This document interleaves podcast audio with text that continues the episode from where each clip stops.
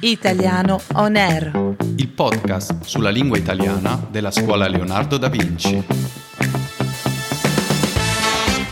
Buongiorno a tutti da Italiano On Air, il podcast sulla lingua italiana della scuola Leonardo da Vinci. Io sono Alessio. E io sono Katia. Buongiorno a tutti. Che dici? Vogliamo informare i nostri ascoltatori che abbiamo un indirizzo email a cui possono scrivere? Certo. Allora, l'indirizzo è podcast chiocciola scuolaleonardo.com. Scriveteci per suggerimenti, curiosità e domande. La scorsa settimana abbiamo parlato di libri e di Lewis Carroll. Sì, e questo tema ricorre anche nella puntata di oggi, perché vorrei parlare di come le favole influenzano la lingua. Eh, ci sono molti modi di dire legati alle favole. Pensiamo al famoso in bocca al lupo, dove il lupo è uno dei protagonisti più presenti. Esatto. Abbiamo anche altri esempi. Per citare di nuovo Alice nel Paese delle Meraviglie, si usa l'espressione seguire il bianconiglio per indicare quando si segue coraggiosamente la nostra curiosità.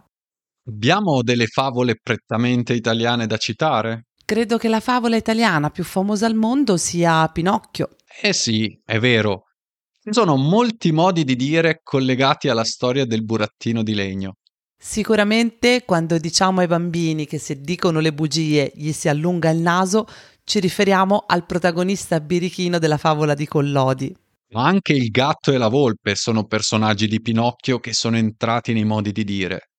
Quando vediamo due persone furbastre, un po' approfittatrici, due persone da cui stare alla larga, insomma, spesso li definiamo il gatto e la volpe. Quando invece abbiamo intorno una persona saggia, ma un po' saccente, che tende a sottolineare tutto quello che può andare male, che è sì coscienzioso, ma anche un po' pedante, gli diamo del grillo parlante. Ma sai che il vero nome di Collodi è in realtà Carlo Lorenzini? Sì, il nome Collodi viene dal piccolo paese in provincia di Pistoia dove era nato Carlo Lorenzini. Tra l'altro è un paesino bellissimo, molto arroccato, ai piedi del quale c'è il parco dedicato a Pinocchio. Senti, visto che siamo in tema di favole, vorrei citare uno scrittore per bambini a cui magari dedichiamo anche una puntata speciale. Chi? Gianni Rodari. Ah, certo, assolutamente. Mi piacerebbe leggere una delle sue poesie, quella che preferisco. Mi sa che immagino qual è. Promemoria? Esatto. Allora, inizio. Promemoria. Ci sono cose da fare ogni giorno. Lavarsi, studiare, giocare, preparare la tavola a mezzogiorno. Ci sono cose da fare di notte. Chiudere gli occhi, dormire, avere sogni da sognare e orecchie per sentire. Ci sono cose da non fare mai, né di giorno né di notte, per mare né per terra. Per esempio, la guerra. Che bella. Allora, quali parole abbiamo usato oggi? Io ho parlato del gatto e la volpe, definendoli dei furbastri, un termine che indica una persona tendenzialmente furba, quindi dotata di un'intelligenza pratica e scaltra.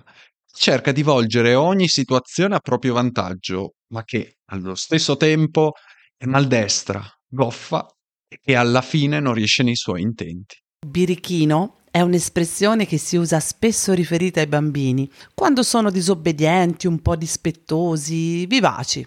Un paese arroccato è un paese che si stende sulle pendici di un monte. Ringraziamo tutti per l'ascolto. Vi aspettiamo la prossima settimana e se avete curiosità su questa o altre puntate, scrivete all'email podcast scuolaleonardo.com.